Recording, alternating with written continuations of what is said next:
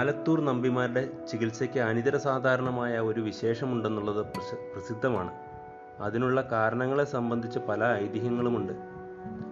ആലത്തൂർ നമ്പിയുടെ ഇല്ലത്തിന് സമീപം വൈദ്യൻ തൃക്കോവിൽ എന്ന് പ്രസിദ്ധമായിട്ടൊരു ശിവക്ഷേത്രമുണ്ട്. പണ്ടൊരു കാലത്തുണ്ടായിരുന്ന ഒരു നമ്പി പതിവായി രണ്ടു നേരവും ആ ശിവക്ഷേത്രത്തിൽ പോയി ദർശനം കഴിച്ചു വന്നിരുന്നു. നമ്പി അമ്പലത്തിലേക്ക് പോകുമ്പോൾ വഴിക്കുണ്ടായിരുന്ന ഒരു ആലിന്റെ മുകളിലിരുന്ന് രണ്ട് പക്ഷികൾ കോരുക്ക് കോരുക് എന്ന് ശബ്ദിക്കുകയും പതിവായിരുന്നു. ഒരു ദിവസം നമ്പി ആ പക്ഷികൾ മേൽ പറഞ്ഞ പ്രകാരം ശബ്ദിച്ചപ്പോൾ തിരിഞ്ഞു നിന്ന് ആ പക്ഷികളെ നോക്കി. എന്നിട്ട് കാലേഹിത മിതഭോജി കൃതചംക്രമണ ക്രമേണ വാമാശയ അവിധൃത മൂത്ര പുരീഷ സ്ത്രീഷു യഥാത്മാചയോ നരസോരുക് എന്ന് പറഞ്ഞിട്ട് ഇല്ലത്തേക്ക് പോയി. അതിൽ പിന്നെ ആ പക്ഷികളെ കാണുകയോ അവയുടെ ശബ്ദം കേൾക്കുകയോ ഉണ്ടായിട്ടില്ല.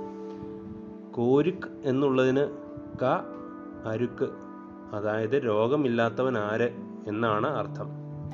ആ ചോദ്യത്തിന് നമ്പിയുടെ മറുപടി വേണ്ടുന്ന സമയത്ത് ഹിതമായും മിതമായും ഭക്ഷിക്കുന്നവനും ഊണ് കഴിഞ്ഞാൽ കുറച്ച് നടക്കുകയും ഇടതുവശം ചെരിഞ്ഞ് കിടക്കുകയും ചെയ്യുന്നവനും മലമൂത്രങ്ങളെ തടുക്കാതെ വേണ്ടുന്ന സമയത്ത് വിസർജിക്കുന്നവനും സ്ത്രീകളിൽ അത്യാസക്തി ഇല്ലാതെ ഉള്ളവനുമാണ് അരോഗി എന്നാണ് പറഞ്ഞത്. ഇത് അവർക്ക് സമ്മതമായതിനാലായിരിക്കാം ആ പക്ഷികൾ പിന്നെ വരാത്തത്. പക്ഷികളെ കാണാതായി കുറച്ചു ദിവസം കഴിഞ്ഞപ്പോൾ രണ്ട് ബ്രാഹ്മണ കുമാരന്മാർ നമ്പിയുടെ അടുക്കൽ ചെന്നു തങ്ങളെ കൂടി അവിടെ താമസിപ്പിച്ച വൈദ്യശാസ്ത്രം പഠിപ്പിക്കണമെന്ന് അപേക്ഷിച്ചു. നമ്പി സമ്മതിക്കുകയും ചെയ്തു. അവർ അന്ന് തന്നെ പഠിച്ചു തുടങ്ങുകയും ചെയ്തു. ആ കുട്ടികൾ മഹാവികൃതികളായിരുന്നു.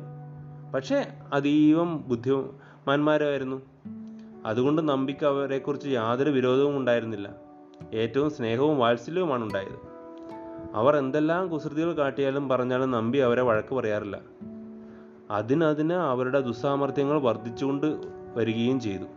പഠിക്കുന്ന സമയം നമ്പി പറഞ്ഞു കൊടുക്കുന്ന ഒന്നും അവർ കേൾക്കുകയും മനസ്സിലാക്കുകയും ചെയ്യുകയില്ല.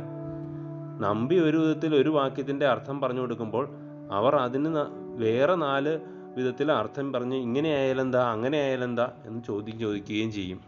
പിള്ളേർ വളവന്മാരായിരുന്നു. അവയെല്ലാം ചേരുന്നവയും മറ്റാരും വിചാരിക്കുകയും ധരിക്കുകയും ചെയ്തിട്ടില്ലാത്തവയുമായിരിക്കും ആ സാഹചര്യത്തിൽ. അതിനാൽ ആ സമയങ്ങളിലും നമ്പിക്ക് സന്തോഷവും അത്ഭുതവും അല്ലാതെ അവരോട് കോപമോ വിരോധമോ ഉണ്ടായില്ല. ഒടുക്കം നമ്പി അവരെ പഠിപ്പിക്കുന്നത് അവരിൽ നിന്ന് അനേക വിധത്തിലുള്ള വിശേഷാർത്ഥങ്ങൾ കേട്ട് ധരിക്കാനായി തീർന്നു എന്ന് പറഞ്ഞാൽ മതിയില്ല. ഒരു ദിവസം നമ്പി ഇല്ലത്തില്ലാതിരുന്ന സമയം ഈ ബ്രാഹ്മണകുമാരന്മാർ അവിടെയുണ്ടായിരുന്ന പഠിപ്പുരമാളിക്ക് തീ വെച്ച് ചുട്ടത് ഭസ്മാവശേഷമാക്കി കളഞ്ഞു. നമ്പി തിരിച്ചു വന്നപ്പോൾ സംഗതി മനസ്സിലായി. എങ്കിലും അദ്ദേഹം അവരോടും ചോദിക്കുക പോലും ചെയ്തില്ല. വേറൊരു ദിവസം നമ്പിയുടെ അച്ഛന്റെ ശ്രാദ്ധമായിരുന്നു. ബലിക്ക് കുളിക്കാനായി നമ്പി പോയിരുന്ന സമയം ചില നായാടികൾ പടിക്കൽ വന്ന് ഭിക്ഷയ്ക്കായി വിളിച്ചു. ഈ ബ്രാഹ്മണ ബാലന്മാർ ആ അടുക്കളയിൽ കടന്ന് ബലിക്കായി വെച്ചിരുന്ന ചോറെല്ലാം എടുത്തുകൊണ്ടായി നായാടികൾക്ക് കൊടുത്തു. നമ്പി കുളിച്ചു കഴിഞ്ഞു കഴിഞ്ഞപ്പോൾ ബലി നടത്താൻ ചോറില്ല. വേറെ കവ്യൻ വെച്ചുണ്ടാക്കി ശ്രാദ്ധം നടത്തി. എന്നിട്ടും ബ്രാഹ്മണ ബാലന്മാരോട് ഒന്നും പറഞ്ഞില്ല. പിന്നെ ഒരിക്കൽ നമ്പി ഈ ബ്രാഹ്മണകുമാരന്മാരുടെ കൂടെ ഒരു രോഗിയെ കാണാൻ ഒരു സ്ഥലത്തേക്ക് പോയി. അപ്പോൾ വഴി മധ്യേ ഒരു ചെറിയ നദി ഉണ്ടായിരുന്നു. മൂന്ന് പേരും കൂടെ അവിടെയുള്ള പാലത്തിൽ കൂടെ നടന്ന് നടന്ന് പോവുകയാണ്. ഏതാണ്ട് മധ്യഭാഗത്തെത്തിയപ്പോഴും ഈ ബ്രാഹ്മണകുമാരൻ രണ്ടുപേരും കൂടെ നമ്പീനെ ഉന്തി വെള്ളത്തിലോട്ടിട്ടു. എന്നിട്ടും നമ്പി ഒന്നും പറഞ്ഞില്ല. ഒന്നും പറയാതെ ആ നനഞ്ഞ തുണിയെല്ലാം പിഴിഞ്ഞുകൊടുത്ത് അവിടെ നിന്ന് പോയി. നമ്പി ഈ കുമാരന്മാരോട് വഴക്കൊന്നും പറഞ്ഞില്ല.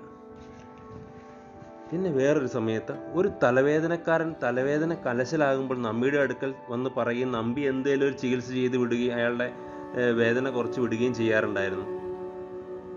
കുറച്ച് ദിവസത്തേക്ക് അങ്ങനെ അയാൾക്ക് സുഖമില്ല സുഖമായിട്ടിരിക്കും. പിന്നെയും തലവേദന വരും. അപ്പോൾ വീണ്ടും വരും. പതിവ് പോലെ ഒരിക്കൽ അയാൾ വന്നപ്പോൾ ഈ തലവേദനക്കാരൻ വന്നപ്പോൾ നമ്പി അവിടെ ഉണ്ടായിരുന്നില്ല. തലവേദന ദുസ്സഹമായി തീരുകയും അയാൾ അയ്യോ ഞാൻ ഇനി മരിക്കുമേ ഞാൻ ഇവിടെ കിടന്ന് മരിക്കും എന്നൊക്കെ പറഞ്ഞ് കരയാൻ തുടങ്ങി.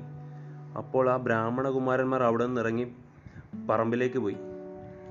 രണ്ട് കൂട്ടം പച്ചിലകൾ പറിച്ചുകൊണ്ട് തിരിച്ചു വന്നിട്ട് ആ തലവേദനക്കാരനെ വിളിച്ചു. ദാ ഇങ്ങോട്ട് കയറി വരുമെന്ന് പറഞ്ഞു. ഉള്ളിലെ മുകളിലേക്ക് ഉള്ളിലെ മുറിക്കുള്ളിലോട്ട് കടന്നു പോയിട്ട് വാതിലടച്ചു. എന്നിട്ട്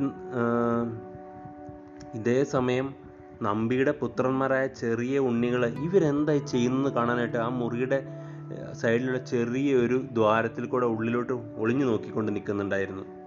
ഒളിഞ്ഞു നോക്കുമ്പോൾ ഇവർ കാണുന്നത് എന്താണെന്നറിയോ? ഈ ബ്രാഹ്മണ കുമാരന്മാർ ആ പറിച്ചുകൊണ്ടുവന്ന പച്ചമരുന്ന് തിരുമ്മി പിഴിഞ്ഞ് രോഗിയുടെ തലയിൽ ഇങ്ങനെ അങ്ങ് പുരട്ടി വട്ടത്തിൽ. ഉടനെ തലയുടെ തൊലി ആകപ്പാടെ രോമത്തോടും മുടിയോടും എല്ലാം കൂടെ കുടുങ്ങി പൊങ്ങി വന്നു. ബ്രാഹ്മണ പാൽമ ആ തൊലി എടുത്ത് മാറ്റി വെച്ചിട്ട് തലയോട്ടിയിൽ പറ്റിയിരിക്കുന്ന ഒരുതരം ചെറു പ്രാണികളെ തൂത്ത് കളയുകയും തൊലിയെടുത്ത് വീണ്ടും തലയിൽ പതിപ്പിച്ച് വെക്കുകയും ചെയ്തു. വേറൊരു കൂട്ടം മരുന്ന് തൂത്തു.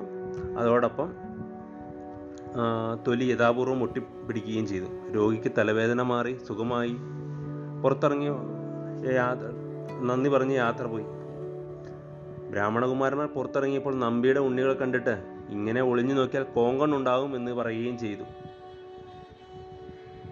നമ്പി മടങ്ങിയെത്തി കുളി കഴിഞ്ഞ് അകത്ത് ചെന്ന് പുത്രന്മാരോട് കൂടി ഉണ്ണാനിരുന്നു ഉണ്ടുകൊണ്ടിരുന്നപ്പോൾ ആ ഉണ്ണികൾ തലവേദനക്കാരൻ വന്നത് മുതലുണ്ടായ സകല സംഗതികളും നമ്പിയോട് പറഞ്ഞു. ഈ സമയം മറ്റേ ബ്രാഹ്മണകുമാരന്മാർ നമ്പിയുടെ അടുക്കൽ ചെന്ന ഞങ്ങൾക്കിനി ഇവിടെ താമസിക്കാൻ നിവൃത്തിയില്ല ഗുരു. പോകാനുള്ള സമയമായിരിക്കുന്നു. ഞങ്ങൾ ഇവിടെ താമസിച്ച് പഠിക്കുകയും അങ്ങേ പല വിധത്തിൽ ഉപദ്രവിക്കുകയും ചെയ്തു. അതിനൊക്കെ തക്കതായ പ്രതിഫലം തരുന്നത് ഞങ്ങളുടെ കൈവശമൊന്നുമില്ല. എങ്കിലും ഇതിരിക്കട്ടെ എന്ന് പറഞ്ഞൊരു ചെറിയ ഗ്രന്ഥം നമ്പിയുടെ നേരെ നീട്ടിക്കൊടുത്തു. നമ്പി ഉണ്ടുകൊണ്ടിരിക്കുന്നതിനാൽ ഇടത് കൈ നീട്ടി അത് മേടിച്ചു. അപ്പോൾ ബ്രാഹ്മണകുമാരന്മാർ ഒരു നിവൃത്തിയുമില്ലാതെ മുട്ടുന്ന സമയം ഈ ഗ്രന്ഥം അഴിച്ചു നോക്കിയാൽ ഇതിൽ എന്തെങ്കിലും സമാധാനം കാണും. ഈ ഗ്രന്ഥം ഈ ഇല്ലത്തുള്ളവരല്ലാതെ മറ്റാരും കാണാൻ ഇടയാകരുത് എന്ന് പറഞ്ഞ് യാത്രയായി. നമ്പി വലത് കൈ മടക്കി പിടിച്ചുകൊണ്ട് അനുയാത്രയായി അവരെ പിന്നാലെ ചെന്നു. അവർ മുറ്റത്തിറങ്ങുന്നതിനിടയ്ക്ക് നമ്പിയും അവരും തമ്മിൽ ചെറിയൊരു സംഭാഷണം നടന്നു. നമ്പി നിങ്ങൾ ആരാണ് ശരിക്കും? ബ്രാഹ്മണകുമാരന്മാർ ചോദിച്ചു. അതറിഞ്ഞിട്ട് എന്തു വേണം? അപ്പോൾ നമ്പി ഒന്നും വേണ്ടിയിട്ടല്ല നിങ്ങൾ കേവലം മനുഷ്യരല്ലെന്ന് തോന്നി. അതുകൊണ്ട് ചോദിച്ചതാണ്. ബ്രാഹ്മണകുമാരന്മാർ പറഞ്ഞു എന്നാൽ ഞങ്ങൾ പക്ഷികളോ ദേവന്മാരോ ആണെന്ന് വിചാരിച്ചുകൊള്ളണം. അപ്പോൾ നമ്പി നിങ്ങൾ ഇവിടെ വന്നത് എന്തിനാണ്? ബ്രാഹ്മണകുമാരന്മാർ. ആയുർവേദ ചികിത്സയ്ക്ക് പ്രസിദ്ധിയും ഫലസിദ്ധിയും പ്രചാരവും വർദ്ധിപ്പിക്കാൻ വേണ്ടി വന്നതാണ് അപ്പോൾ നിങ്ങൾ എന്റെ പഠിപ്പുരയ്ക്ക് തീ വെച്ചതോ? ആ സമയം ഇവിടെ ഇല്ലത്തിന് അഗ്നിബാധ ഉണ്ടാകാനുള്ള ഒരു യോഗം ഉണ്ടായിരുന്നു. അതിങ്ങനെ തീരട്ടെ എന്ന് വിചാരിച്ചാണ് ഞങ്ങൾ അത് ചെയ്തത്. അപ്പോൾ ശ്രാദ്ധത്തിന് എന്റെ അച്ഛന്റെ ശ്രാദ്ധത്തിന് വെച്ചിരുന്ന കവ്യനും എല്ലാം എടുത്ത് ഈ നായാടികൾക്ക് കൊടുത്തത് എന്തിനാണ്? അവർ വാസ്തവത്തിൽ നായാടികളല്ലായിരുന്നു. പിതൃക്കളാണ്. ശ്രാദ്ധത്തിന് സമയം അതിക്രമിച്ചതിനാൽ അവർ ഈ രൂപത്തിൽ വന്ന് വിളിച്ചതാണ്. അപ്പോൾ അതെടുത്ത് കൊടുത്തില്ലായിരുന്നെങ്കിൽ അവർ ശപിക്കുകയും ഇവിടെ സന്തതിയും സമ്പത്തും നശിക്കുകയും ചെയ്യുമായിരുന്നു. അങ്ങനെ വരരുതെന്ന് വിചാരിച്ച് അപ്പം അപ്രകാരം ചെയ്തതാണ്. അപ്പോൾ എന്നെ പുഴയിൽ ഉരുട്ടിയിട്ട് എന്തിനാണ്? ആ സമയത്ത് ആ പുഴയിൽ ഗംഗയുടെയും യമുനയുടെയും സരസ്വതിയുടെയും സാന്നിധ്യം ഉണ്ടായിരുന്നു അപ്പോൾ അവിടെ സ്നാനം ചെയ്താൽ ത്രിവേണി സംഗമ സ്നാനത്തിന്റെ ഫലം ശ്രദ്ധിക്കുമായിരുന്നു. അതാണ് അങ്ങനെ ചെയ്തത്. ഇത്രയും പറഞ്ഞപ്പോഴേക്കും അവർ മുറ്റത്തിറങ്ങുകയും അവിടെയുള്ള ആൽത്തറയിൽ കയറുകയും അവിടെ വെച്ച് അവർ അദൃശ്യരായി ഭവിക്കുകയും ചെയ്തു.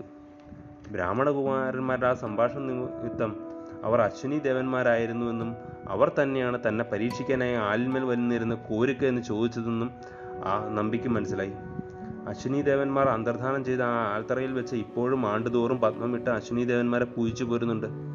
ആലത്തൂർ നമ്പിമാർക്ക് ചികിത്സാ വിഷയത്തിൽ അനിതര സാധാരണമായ പ്രചാരവും പ്രസിദ്ധിയും സിദ്ധിച്ചത് ആ ഇല്ലത്ത് അശ്വിനി ദേവന്മാരുടെ സാന്നിധ്യം ഉണ്ടായതുകൊണ്ടാണെന്ന് ഇനി വിശേഷിച്ച് പറയേണ്ട കാര്യമില്ലല്ലോ.